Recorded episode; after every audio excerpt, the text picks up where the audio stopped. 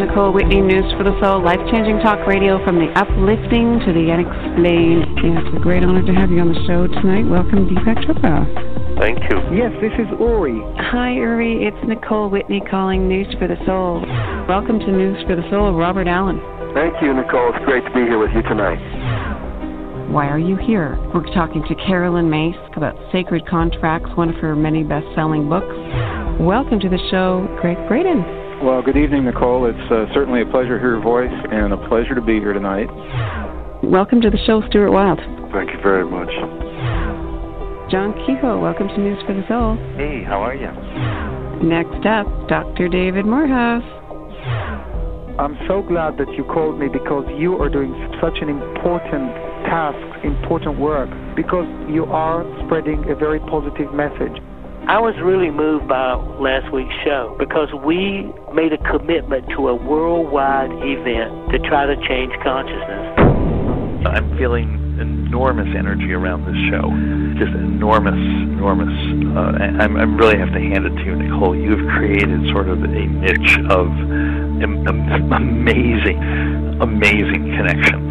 It's just like the angels and the devatas that are like attracted to news for the soul is amazing. And we love news for the soul. Next on News for the Soul, it's time for Breaking Through with Grace Gedeon. Grace is a passionate and dedicated international life coach with a bachelor's in law, a master's in East West psychology, and an expert in addictions. Grace combines these skills in her practice to clinically and intuitively diagnose and break through subconscious issues that prevent you from achieving success and fulfillment.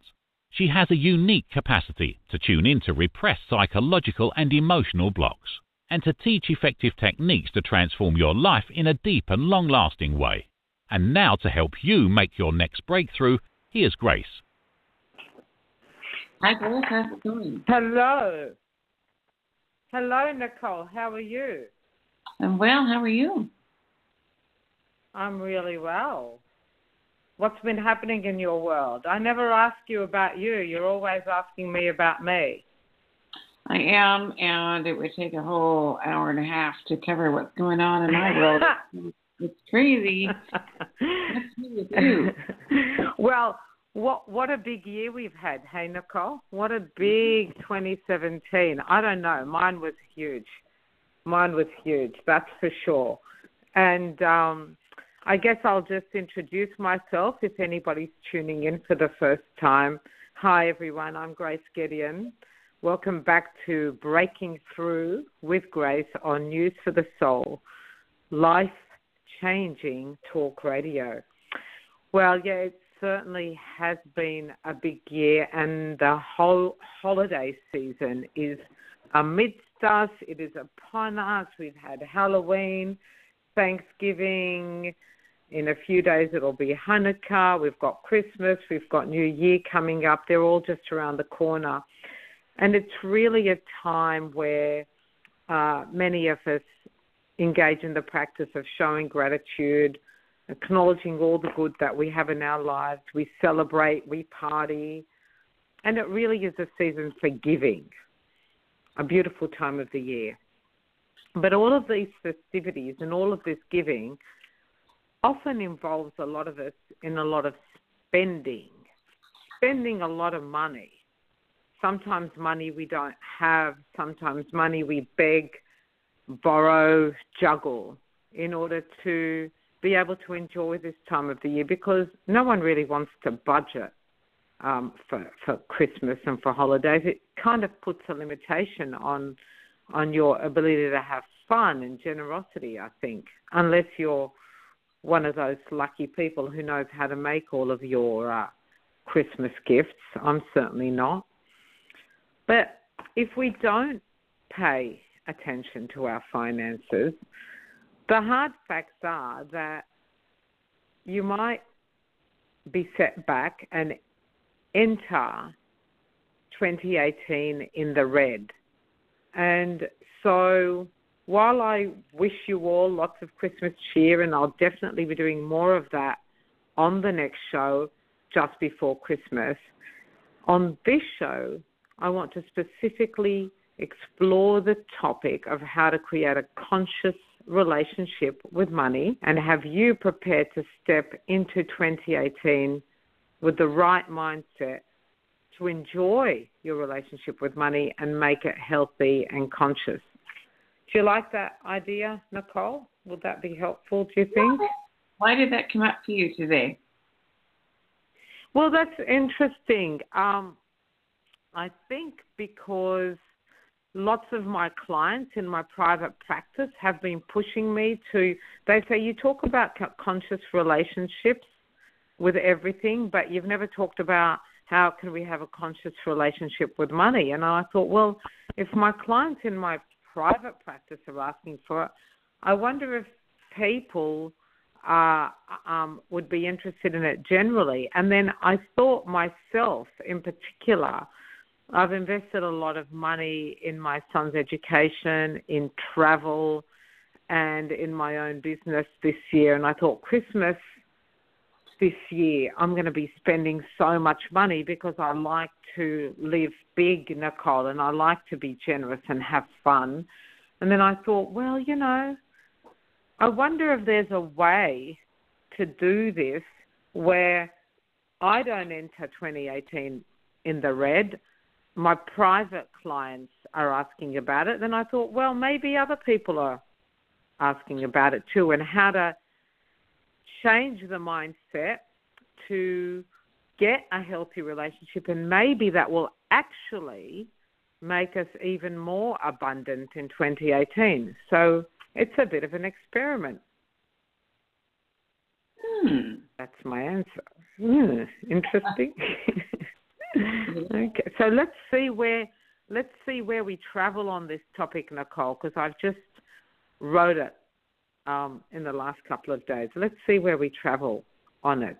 Um, and if at any point anyone wants to talk to me about their uh, relationship with money, then Nicole, at the right time, because you've got a good sense of that, just interrupt me and put a caller through because I won't um, Skype with you today. I'll just listen to when you want to put someone through to me. The call in number is plus one six four six five nine five four two seven four. Press one. You'll hear a message. You're now in the host queue. Hold on, then Nicole will put you through to me. Or if you prefer, just email me your question to on the air at telus t e l u s dot net. Okay, let's get into it. So, how would I classify your relationship with money as a conscious one? Well, much in the same way as I would classify your relationship with yourself or with another person as, as either conscious or unconscious, but obviously with a few modifications. I'd firstly look at whether you're aware of how you think, feel, and behave in connection of, with money. So, awareness around money would be a key component to being conscious, obviously, versus unconscious. And many of us are actually blind in relation to money. We're either, you know, grabbing it when we don't need to or spending it when we don't have it. So I'd look at your level of awareness of how you think, how you feel, and how you behave in connection with money. Then I'd ask whether these thoughts, feelings, and actions, and if you've got a pen, write this down because this is about your motivation. Whether these thoughts, feelings, and actions are underpinned with integrity, joy, and sound practices, and driven by a desire to live your life on purpose in advancement of the greater good. So, next time you go to the store to buy a candy bar, make sure you ask yourself that question. Hmm, I wonder if the acquisition of this Hershey bar is underpinned with integrity, joy, and sound practices and driven by a desire to live my life on purpose in advancement of the greater good. I don't think that's going to happen when you're in the candy store. But while you're listening to Breaking Through with Grace and while you're doing your personal growth work, That's where I want your consciousness to go. If these criteria are met, then I'd consider your relationship with money conscious. In other words, is your relationship with money one that facilitates your soul growth and the growth of the collective soul of humanity? Does it feed your spirit or does it line your pockets at the mercy of your spirit or empty your pockets at the mercy of your spirit? Interested? Let's carry on. To transform your relationship with money from unconscious to conscious, here are a few things I need you to be clear about. What money is not. Money is not a slave to greed or fear. Money is not a tool to give you the illusion of power. Money is not a compensator for feeling unattractive, inadequate, or unintelligent. Money is not a medicator of your childhood pain. It's not an instrument for buying love. It's neither scarce nor abundant. It's neither evil nor good. I can hear a little bit of interference on the line, Nicole. Can you? Might be here, and there's nothing I can do about it on this end. Oh, you think it's at my end? Okay. Well, look, I'll apologize if the quality of the recording isn't so good, but I hope you can hear me quite well. What money is, it's a form of energy, it's a mode of exchange, it's a tool for connection, and it's a facilitator of opportunity. Money is neutral, it neither hates nor loves you it's you that has feelings. Can you hear me, Nicole? Hello? You're coming through 100% fine. I'm so sorry. Money is neutral. It neither hates nor loves you. It's you that has feelings and beliefs around money. It has none around you. Okay? So money is not a slave, it's not a tool or to give you power. It's rather a form of energy and a facilitator of opportunity. It neither hates nor loves you. It's you that has feelings and beliefs around money. It has none around you. However, and this is really important, money does flow in line with your mindset and is subject to universal laws. It flows in line with your mindset and it's subject to the law of attraction and it's subject to the law of abundance or lack thereof, which is scarcity. So, because it flows in line with your mindset, you might think it loves or hates you, or you can have it or you can't have it. But it's really all being created by your thoughts, feelings, and behaviors around it, which way money is flowing.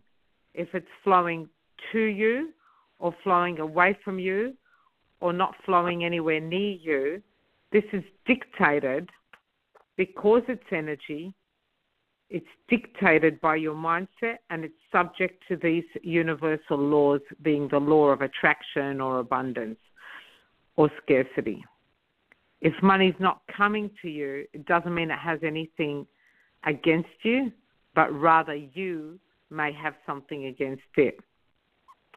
So, how do we help money flow to you?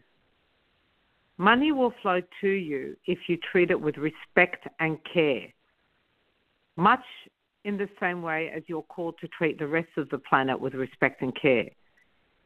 If it's not treated that way, then there are consequences. It's not just this thing that can be disrespected any more than the earth, rocks, trees, or plants are things that can be respected. Every aspect of creation deserves respect. And by giving it respect, in other words, love, then as with everything that is given pure love, it flourishes. So, what I'm suggesting here is that respect is an aspect of love, and love is a creative force. Everything we give love to is created positively. Everything we give hate or fear to is uncreated, negated, diminished, or destroyed. So the suggestion is to create more money, you have to apply the creative force of love to it. To have more money, you have to create, apply the creative force of love to it. How do you do that?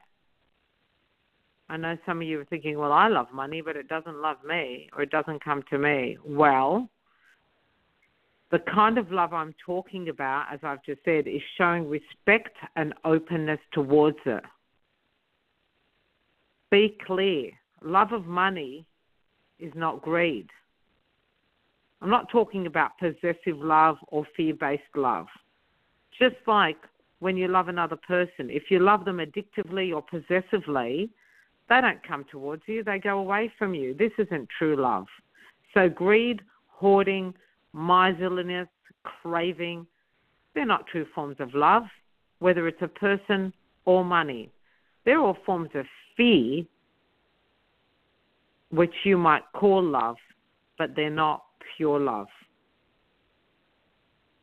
So you don't need to fear money like it's a rabid dog or like a disease or like it's some alien force. And you don't need to worship it like it's an elusive power or a false god or a heroic figure. You know, people who have it are heroic figures. Don't make them or it your rescuer. Don't give money demonic or godlike powers. People find money elusive because they don't understand it. They either worship it, they fear it, they ignore it, they neglect it, but they need it. They can project God or devil like qualities onto it. So ask yourself which of you actually stops breathing when they think of how much money they need to own their own home outright without a mortgage? And which of you buries their head in the sand or starts rearranging their sock drawer when they're asked to do a retirement plan or think of their superannuation fund or their 401k? Who goes into la la land, puts everything on a credit card without proper forethought when they're planning their dream trip to the Greek islands or to the Maldives or somewhere, you know, Disneyland? Yep. And, and, and which of you has their eyes go all wide in envy when they see, you know, a Maserati or a beautiful dress or, or something special that they've longed or craved for? or they might join a rich person's entourage and subject their own value just to rub shoulders with the rich and famous. Who chases money only to find another area of their life has become neglected, depleted, or empty? How many of us engage in these practices? So many of us give up because of this. So many of us either shun money or go the other way and attribute extra significance to materially wealthy people, regardless of how spiritually or emotionally wealthy those people really are. Marianne Williamson said, In the 20th century, power came from material wealth, but in the 21st century, power will come from the wealth of consciousness. He who wields the power of consciousness will wield the greatest power of all. So until we recognize this, this is the true seat of power your consciousness, your mindset, your psyche, then so many of us will continue to give our power away and sell our souls regardless of our true worth, talents, or values. All of these thought forms and beliefs create lack. They create hatred. They create fear. They create avoidance. They create that type of mindset. And that type of mindset keeps money away from us. Just like I said, like a needy, fearful, insecure person in a relationship is not a force of attraction. Neediness, fear, and insecurity are not qualities that attract money. Have you ever noticed how we use expressions like net worth or a high net worth individual when describing material wealth? Ask yourself is this really the measure of someone's worth? Or could it be a hint that energy flows where attention goes? Do maybe these people who seem to have money in their life just happen to be unblocked in the area of material wealth? Is there something we can learn from their mindset and behaviors around money that can assist us in our practices around creating a healthy, abundant, conscious relationship with money? Rather than attribute worth to them as an individual, high net worth individual, we should think we're all high net worth individuals. But these people may have some beliefs or behaviors around money that we can really learn from. You see, it really is at the end of the day all about your energy. And that's dictated by your mindset, and that impacts the level of your vibration. As we all know, the higher your vibration, the cleaner your energy, the less murkiness there is between you and positive energy flowing towards you, namely financial ab- abundance that serves the greater good and is here to support your life purpose. So, if I ask to really examine these things, know what money is not, know what money is, change your thinking, change your motivation, and remove your ne- negative emotions, then you can flip your relationship with money around and prepare your psyche for financial abundance. Okay. Let's move into how you might do this. I kind of explained it broadly then, but I'm going to give you some more specific mechanisms for doing this now. I want you to ask yourself four questions. Now, these questions might sound a little bit esoteric when we're talking about money, but I want you to write them down or they'll be in the assignment later. And ask yourself these questions Do I want to grow spiritually? It's your first question. Do I want to grow spiritually? Then ask yourself, do I want to love more? Your second question, do I want to love more? Your third question is, do I want to nurture the call of my soul? Okay. Notice how I'm asking spiritual and love based questions. Do I want to grow spiritually? Do I want to love more? Do I want to nurture the call of my soul, which is your life purpose? which is something that feeds your spirit, in case you don't know what I mean by soul growth. Then, when you answer those three questions positively, then ask yourself this question Am I willing to have money enter my life for these purposes? Wow, breathe a sigh of relief. Am I willing to have money enter my life for these purposes? If you've answered yes to all of the above, guess what? That's it. That's your new mindset. That's it. Don't complicate it. Ask for a pure purpose, and the universe, whose teleological purpose is to grow you towards wholeness and to grow your soul and the collective soul of humanity, will say a resounding yes. That's it. Don't complicate it now that you have the mindset clear, let's make sure your emotions around money are clear too. Here are the emotions that many people have that they need to process and release fear, resentment, hatred, shame, longing, and sometimes even anger. Envy, greed, craving, hopelessness, despair. Fear, resentment, hatred, shame, longing, anger, envy, greed, craving, hopelessness, despair. Name them, claim them, let them go. How do we do this? I do love journaling exercises. So the recommendation is you write down your money wound story, the money wound. This is the story you've made up about money from your parents, your culture, media, and your past. Write it out, cover the negative thoughts and toxic feelings, uncover the negative memories around, you know, she had, they had, I didn't have, or I had so much, then I lost it. Uncover all of that stuff that swirls around in your belief system around your relationship with money. But then, in addition to writing out all of that negativity around your money wound story, if some positive thoughts, memories, and feelings come up that you've collected along the way, put them down on a separate page. Name, claim, and let go of the negative, toxic feelings but name, claim, and keep the good, the positive, the empowering thoughts and feelings towards money. Build on them, nourish them, share them, use them to use them to give yourself affirmations so that they become the dominant thoughts and feelings of your money story.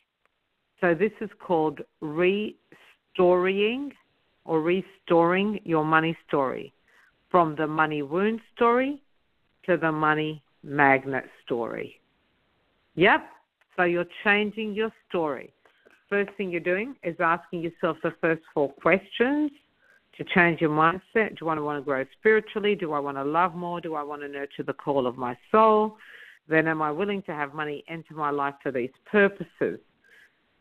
If that if you say yes, that's your mindset. Then you need to clear your feelings. Look at the feelings through writing your money wound story, pull out all the negative stuff, and then release that stuff. Focus on the positive stuff, change your money wound story to your money magnet story. Examine your motives, and if your soul growth and that of others is at the core, believe that the universe will support you. Okay. The finals to change your behaviors, practices, actions around money. So, financial abundance isn't just reading self help books and doing affirmations. It's not just mindset and positive feelings. You have to have sound practices to build wealth and manage your money. Here's the bit that everyone hates practices, behaviors you know, they'll do some affirmations, they'll do some, you know, clearing of energy, but there are practices you have to have to build wealth and manage your money. A lot of wealthy people have these practices in place. Either they've been taught them as kids, or they've learnt them, or they've gone to business school, or it's innate knowledge. I don't know. But those of us who struggle around money have to make sure that we're addressing these practices. Just like a relationship, your behavior towards another person is highly relevant to dictating the quality of that relationship. So, therefore, your behavior towards money is highly relevant to determining the outcomes in that relationship also. A few years ago, I wrote an article, and it was it was for um, a health magazine uh, or, or a you know mind body spirit kind of magazine and the article was called fiscally fit you can find it on my website on my in the media page and it's got graphics with it and statistics with it so if you're interested go to my website gracegedeon.com and have a read of my fiscally fit article on my in the media page but let me just pull some of the tips from that about some of the sound practices you need for financial management in order to step into a conscious relationship with money. I said in that article that to live your life to the full, financial fitness is important.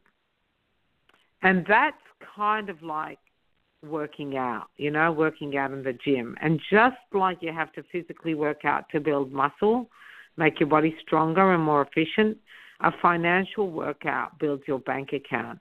It strengthens and streamlines your monetary position. So if you want to build a healthy stash of cash, you want to build healthy wealth, you need to work out how to bring in more money than you spend, right? Basics. You've got to bring in more money than you spend. This is the key behavior that people seem to overlook. We all know it, but we don't do it. And here are the four sabotage patterns that need to be removed for this to be actioned. One, watch out for investing in get rich quick schemes. Watch out for that. That's a sabotage pattern. Perhaps there's a part of you that believes in magic or likes the excitement of a windfall or buys a lottery ticket every week. Look, there's no harm in believing in magic or buying a lottery ticket or wanting excitement. But any intelligent financial fitness program ca- cannot rely upon investing any more than 5% of your savings, not your income, of your savings in high risk ventures and other forms of what I would call gambling on the future, speculative speculative investments and shares. It's always good because they have a high return, but only 5% of your savings should be invested in high risk projects, ventures, startups, etc. So if there's a next Uber or a next Facebook and you happen to have a whole lot of savings, put 5% into it. Given the multiples of these billion dollar industries, 5% of your savings will go a long way. At worst, if you keep putting more and more of this money in, then you're addicted to risk taking. At best, it's just a bit of fun. But you need to sound out solid investment advice from reputable financial advisors.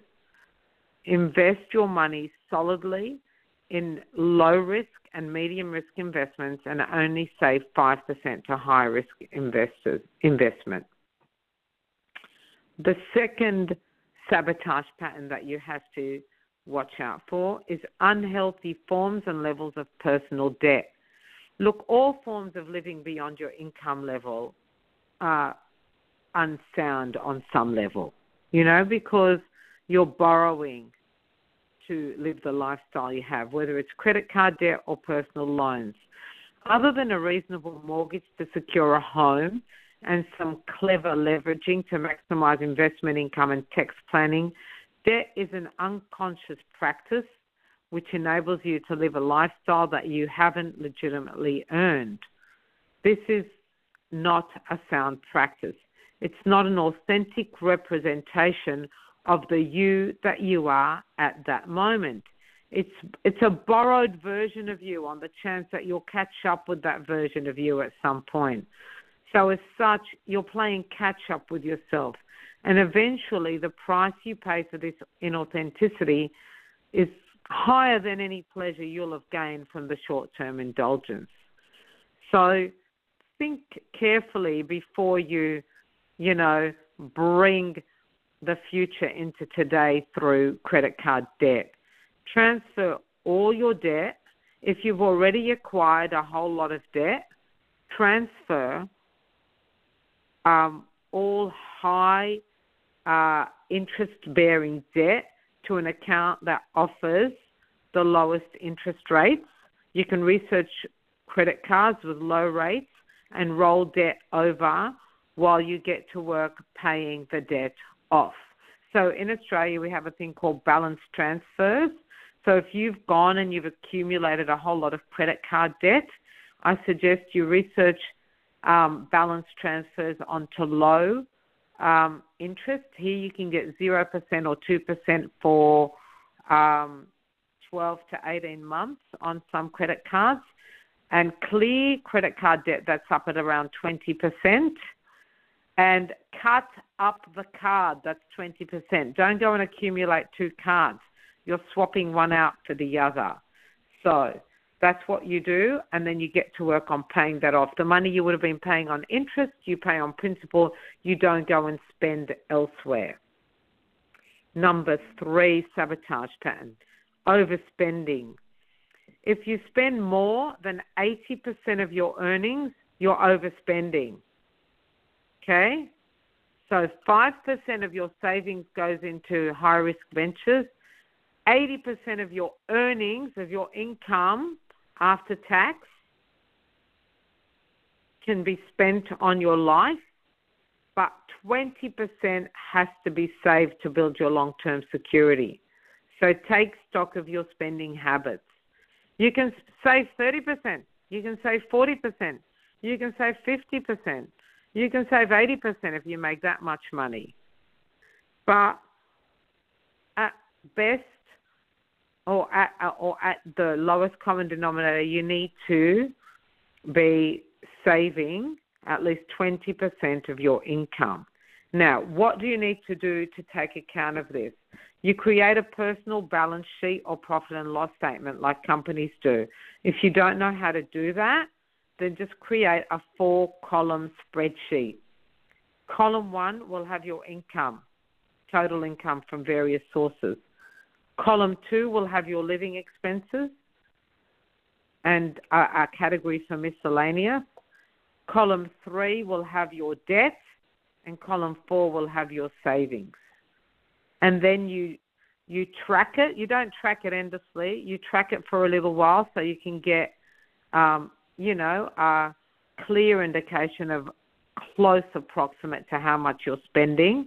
Put your miscellaneous in for, um, you know, emergencies into your living expenses, and uh, you know, give that a couple of percent. And then to eliminate wastage from columns two and three, which is living expenses and debt, look for bargains and cost savings. You know, I used to just go and buy these little tomatoes called sweet Solanato tomatoes because, you know, the punnet was $3. And I went, that's fine, $3 is fine. Until I looked at the kilograms. And that was really, I was paying 17 kilos a tomato. Then I found these beautiful gourmet tomatoes for $2 a kilo. I saved 850% by looking at what was next to the sweet Solanato, not looking at the $3 versus the $2, which I thought was insignificant, but by looking at the kilos. Eliminate wastage, look for bargains and cost savings. Make the effort, it'll reward you. And then, of course, from your savings, you know, I believe in generosity and charity from your savings, once you're out of debt, some people will disagree with me. They'll say even if you're you're in debt, you should tithe to charity. I say once you're out of, you know, um, unhealthy debt. I'm not saying once you've paid off your mortgage and bought five investment properties. I'm just saying once you've cleared your unhealthy debt, because charity begins at home, tithe a percentage. I'm not going to give you a percentage. There are percentages out there, but tithe a percentage to someone less fortunate than you or to a charity. I do it to relatives in, in Lebanon um, and other charities, but um, I make sure my house is in order first. And then um, the next and final sabotage pattern I'll be talking about is under earning. So we've talked about watch out for investing in get rich schemes unhealthy forms and levels of personal debt, overspending, and now number four, under earning. Being paid less than market value for your educational level and skills. And you know, this happens to a lot of my American clients for some reason. Uh, they'll have PhDs and they'll be earning $40,000 or $50,000 a year, which breaks my heart. But being paid less than market value for your educational level and skills, having few customers if you're a small business owner, not not having enough customers to fill your to fill your week, or attracting irregular work as a contractor. These are all forms of under earning.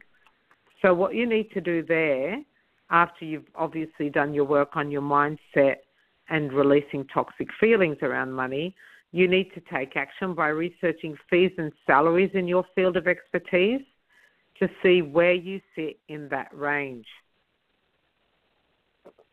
Determine whether you need to upgrade your skills. I mean, you know, do you need to skill up? Are you out of date?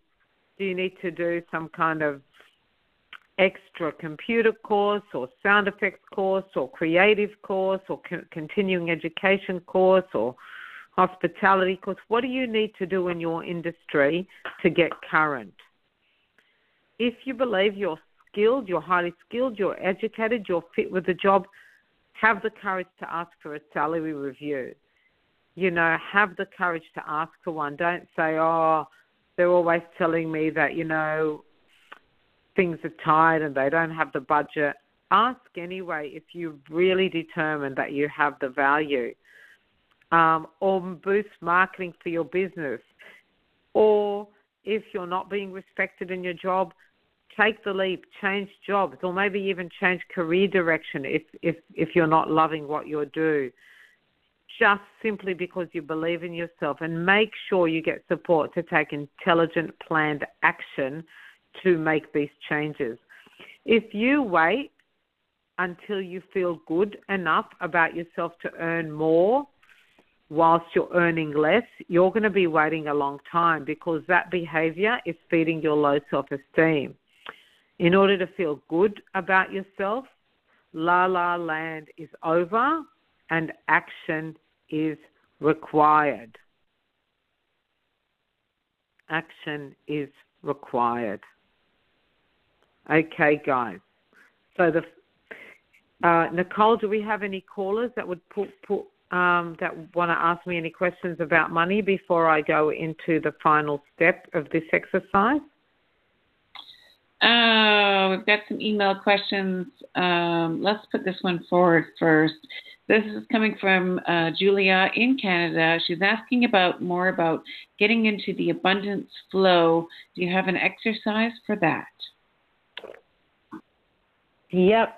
Um, maybe Julia asked that question before I went through the steps, but Julia, the abundance flow, interestingly, you asked that. I'm just about to talk, talk about invoking the principle of abundance, Julia.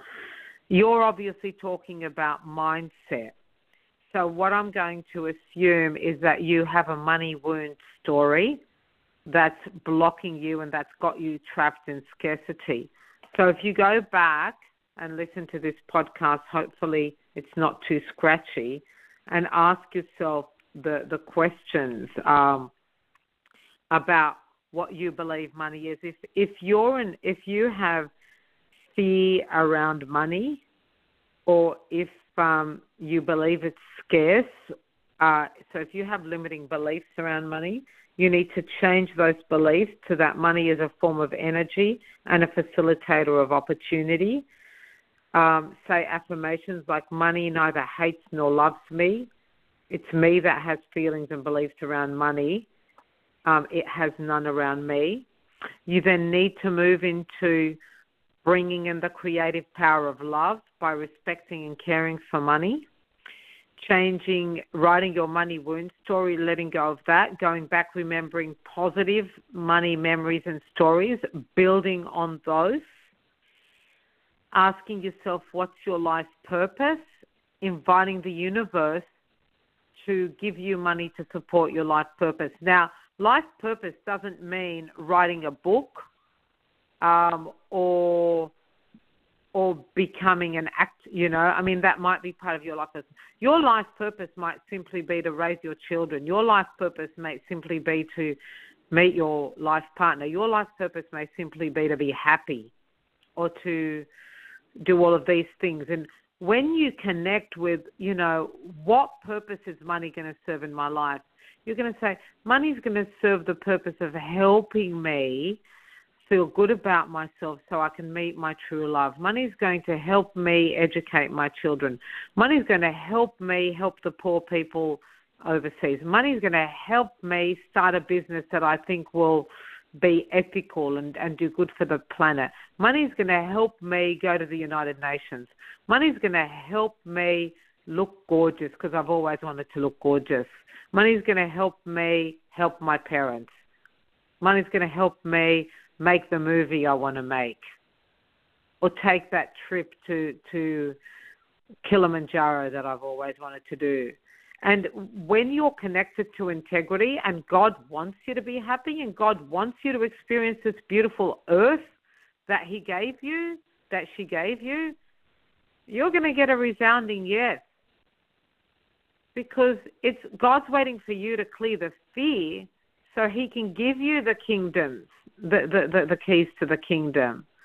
He can give you the keys to the kingdom. You know, Jesus, you know, just just because Jesus didn't want money doesn't mean money is evil. You know, Jesus had a purpose that didn't require money. You know, doesn't mean that from now on spirituality means nobody ever ever requires money. I mean, people with money can end world hunger. People with money can put on beautiful, beautiful um, films for children that educate them. You know, they can teach us things. You know, Jesus didn't need money for his job back then. If you need money in order to advance your soul growth and the collective soul growth of humanity, ask and you shall receive. It's not bad. Any other questions, Nicole? General question coming to us from Leslie in Ontario. She's asking, why is the money thing coming up for people where we've worked on this for years and years and suddenly the money flow is not happening? Oh, that's interesting. What What do you think Leslie's saying? Is she saying that um, so many people have worked on on money issues, but it's still not happening for them? Is that what the what she's suggesting by that question? Well, yeah, and I also read into it that she was doing better before and not doing so well now. Yeah, right. It sounds like she's done a lot of work, and a lot of people have done a lot of work, but the flow's not quite there. You know, Leslie, if if we've interpreted your question correctly, and you can email us if we haven't, and we'll clarify it. In, in if you can get your email in in the next couple of minutes, I think so many people put so much work in, in into areas of life and it just doesn't click over. I really see people working hard on relationships, people working hard on businesses and things not quite clicking over. Sometimes I think it's um, maybe something is, you know, it, there's a cosmic lesson for people to move away from material wealth and into the wealth of consciousness. I really, really believe uh, Marianne's quote when she said, you know, material wealth um, had the power in the 20th century and the wealth of consciousness will have power in the 21st century. Sometimes sometimes money is just not meant to be the answer because we're supposed to be learning spiritual lessons and if we're given money, then we don't learn the deeper spiritual lessons. And sometimes there's a missing ingredient either in our mindset or our emotions or our practices, like a recipe for a cake. If you've left out the, the, the, the yeast, it won't rise. You'll have a flat cake. It'll might still be delicious, but it'll be a bit tough and it'll be flat. So sometimes Sometimes you need a missing ingredient, and sometimes God is growing you in a different direction, Leslie. Um, I kind of feel, if I use my intuition, Leslie, that it's more that God's growing you spiritually right now. Because if I tune into your energy, I pick up that you've done a lot of work and that you're very genuine in your question. Um, and maybe there is something in the in the in the cosmos that's saying to you, not this, not now. And it might be saying tweak a few things and it might be saying that to the whole planet. It might be saying it to you individually. Um, you know, the universe doesn't want in its in its seeking to wholeness. It doesn't want to split between capitalism and poverty. It doesn't want, you know, hedonism and and and deprivation existing on this planet. It wants to bring us into balance.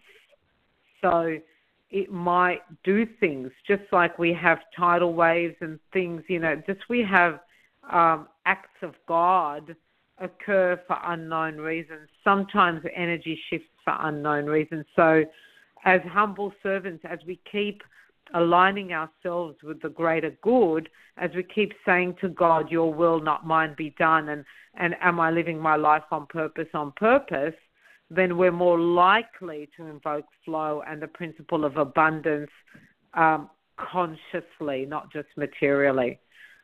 Does that make sense? Nicole, are we happy with that? Yeah, I think so. I think, you know, we've seen a theme, though, in the last six months where this has resurfaced in a lot of mm-hmm. emails. Mm-hmm. Well, if it is a theme, and like I said, you know, it's been a theme for my clients, and so I'm very, very interested in what the you know what our collective soul growth is moving towards. And like i say my hint would be let's move to the wealth of consciousness and that a high net worth individual is somebody with self esteem who operates consciously um, and thoughtfully and money flows to them from that motivation not from fear and greed and accumulation. And um, you know, my my son's been studying um, poetry this last few weeks, and the poems are a lot about the environment and all about you know what greed and um, and you know things like deforestation and pollution and um, you know the pursuit of money at the cost of the environment and at the constitute of our own health have done to our planet and we really need to come back to thinking, you know, about this planet. And if greed continues to dominate, then you know the the the, the universal mind, the universal psyche is saying, "Watch out," because extinction um, of many species and our lifestyle as we know it um, could be upon us. So there's a big lesson here for us. So Okay, so Nicole, I might just move on and just say finally, invoking the principle of abundance. Once once you've taken stock and eliminated financial dysfunction from your behavior, I'd like you to set yourself realistic savings targets and align these savings targets with living your life on purpose. Know that every action you take in relation to wealth accumulation and financial management is designed to move your life in the direction of your purpose and nourishing your spirit. As you set that mindset, set the vision. As you set your mindset, set your vision. As you clear away fear, doubt, insecurity, shame, greed, resentment, envy, welcome love and joy. So I often say with mindset, verbalize, visualize, materialize. Verbalize, visualize, materialize. Yep. And remember what I said at the beginning of the show. For it to be conscious, it needs to be underpinned with integrity, joy, and sound practices, driven by a desire to live your life on purpose in advancement of the greater good. So let's go back. Let me uncomplicate that for you. Set your mindset, set your vision, clear away your fears, welcome love and joy. Remove your sabotage patterns, build sound financial management practices. Then all your steps I believe, will be in place for money to flow towards you. Divinely inspired by your commitment to soul growth and the advancement of the collective soul growth. When you do this, ladies and gentlemen, when you do this, know, know this thing. Know that you have genuinely earned the right to reward yourself, not only through material wealth, but also through the wealth of your higher consciousness. Then, when you get the chance, then when you get the chance, take some of that well earned money and use it. Use it. Not to run away from something, not to medicate something, not to avoid something, not to get power over someone, but use it to run towards the life you deserve to and you've always wanted to live. That is what I call a life of abundance. So, unless you want to say anything, Nicole, I might just go into giving people their homework assignment. That would be perfect. Four minutes to the top. Terrific. Thank you, Nicole, and thanks for your contribution. Your assignment this week is to write your money story. Write your money story by asking, What did I learn from my parents about money? What did I learn from my culture or the media about money? And what did I learn from my past about money? Explore the limiting beliefs and the positive beliefs from your money story. Challenge the limiting beliefs, build on the positive ones by affirming them.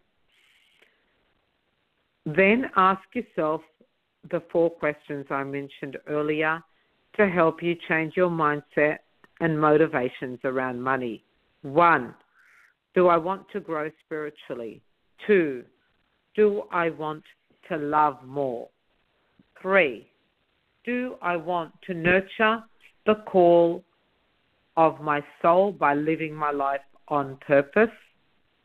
And four, am I willing, open, am I willing and open to have money enter my life for these purposes? This exercise will help you change from a person with a money wound story to a person with a money magnet story. I hope you like the sound of that. That's all, everyone. Thank you so much for joining me today. I'll be back in two weeks, Monday, 18th of December, to help you make your next breakthrough. And until then, just remember when you understand the workings of your psyche, what drives you to think, feel, and act the way you do, your breakthrough is imminent and your life can be amazing. Bye, Nicole. Bye, everyone.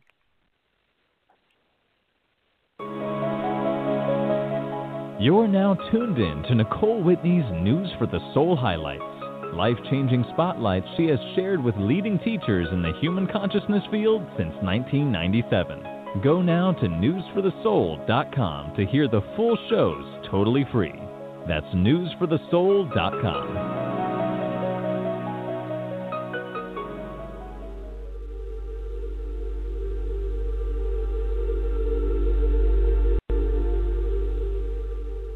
other experience that you're just gonna I mean, this is just so far off the wall, it's unreal. I wanted to levitate, and this was so important to me. My God, if Thomas Aquinas, 240 pounds, can levitate, surely I can levitate. I mean, it's just, I want to levitate. And I would meditate, and then I would think, well, today I can levitate. And I would walk, uh, get in the tub and think maybe I could walk on water, and nothing happened, you know.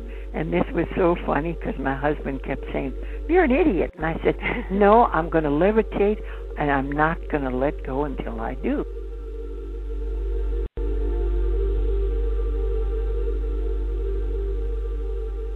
But then I came back home, and it was about a month or two later. Uh, one morning, I can't describe it. It was a feeling of euphoric. It's it's such a feeling that uh, you can do anything. But I decided I was going to go to the little chapel right out where I lived in Las Colinas in in Irving. They have this Catholic chapel, which is about two blocks actually from where I and I decided to go there and to meditate. And I got out of the car and was feeling just so all of a sudden I'm in I'm levitating about I'd say about three inches off the ground. Well, there's a path that goes down and there's steps, but there weren't any railings, there was nothing to hang on to, and I am petrified. Here I am, a little above, and I'm wobbling, and I'm disoriented. and would you believe I uh, paddled like I would if I was swimming until I finally got to front of the church and they had a pillar there and I put my arms around that pillar and I said, "Okay, enough already." I, I'm I'm talking to anybody that can hears me in the unseen world, and then a bunch of students that um, go to the college there uh, walked up, and I'm still there, hanging on that post. That was so ridiculous.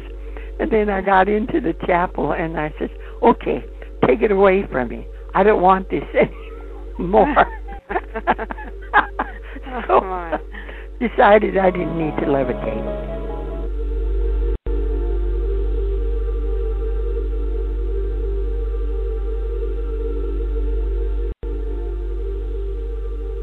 And I'm sitting there. I'm saying, "Oh my God." this this is what happened. All the while I worked for that man, things were happening that I was amazed, absolutely amazed.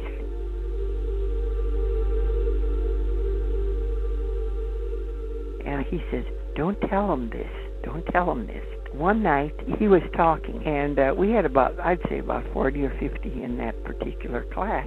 But I would sit in back of the room because uh, I was always have to be there, you know, to uh, sign people in and to answer questions and to have the coffee pot ready during breaks, etc.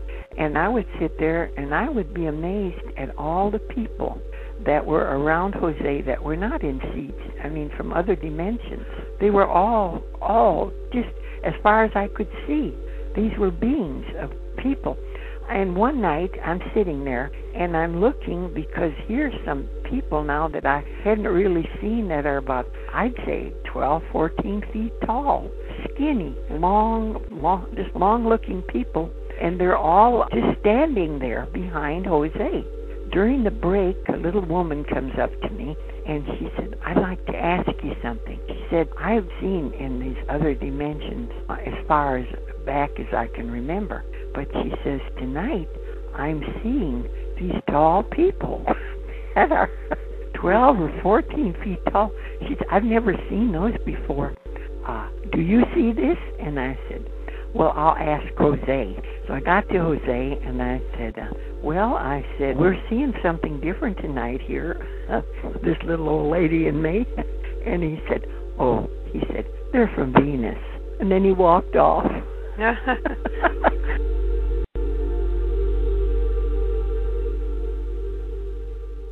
and I would say, somebody, someplace has got to help me. And the phone would ring, and there would be an answer. Now, we can't do this on a physical. We're having help from other realms. That's the only way I can explain it logically, because this happened on a continuing basis.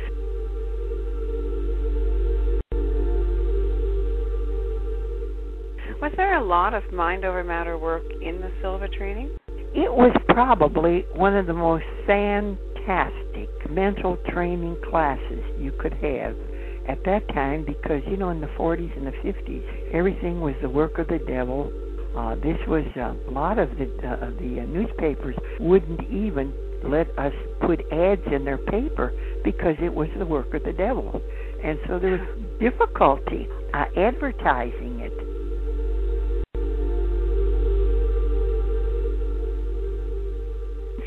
people from other dimensions. They have the telepathic abilities by communicating. Let's get in the here and now.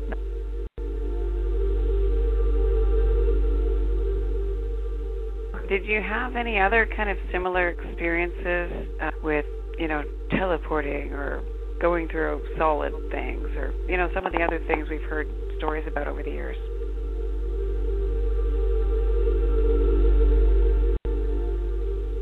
None of this is vivid imagination. You are telepathically being told what to write, and it sounds like fiction or faction. But what it is, it's sort of numbing the public to when all of this transpires, and it's in an ongoing process now, in this evolutionary process. It's happening, but it's an upstepping process, and so eventually, all of all of us will have this capability, uh, communicating in other dimensions, going to other galaxies, other universes, etc.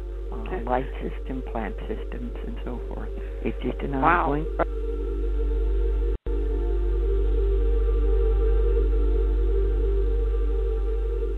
Well, I get in there with all the grown ups, and they're at the foot of his bed, and uh, the priest is there, and all of a sudden, through the wall, about I'd say eight or nine people walk through the wall, and they're kind of elderly, different ages, and uh, my granddad, who is on the bed, and he can just gasping, sits up in bed, smiles, and then gets up, and they embrace him and he walks through the wall. And while he's walking through the wall he's laying on the bed. And now there's two grandpas there you know for this little four year old or three year old or whatever i was and uh now i'm seeing that uh he's walking through this wall but he's laying there well this sort of perplexed me and after we went out and everybody's crying i told my mother i said well he i said grandpa didn't have an angel a lot of people came he went with a lot of people, but no angel came to take him. And she couldn't understand because, you know, I expected to see this angel and was rather disappointed. And uh, she said, well, my mother always said, there you go again with a vivid imagination or you're lying. Don't tell anybody. They'll think you're crazy. So I squelched all that. I, I really squelched all that.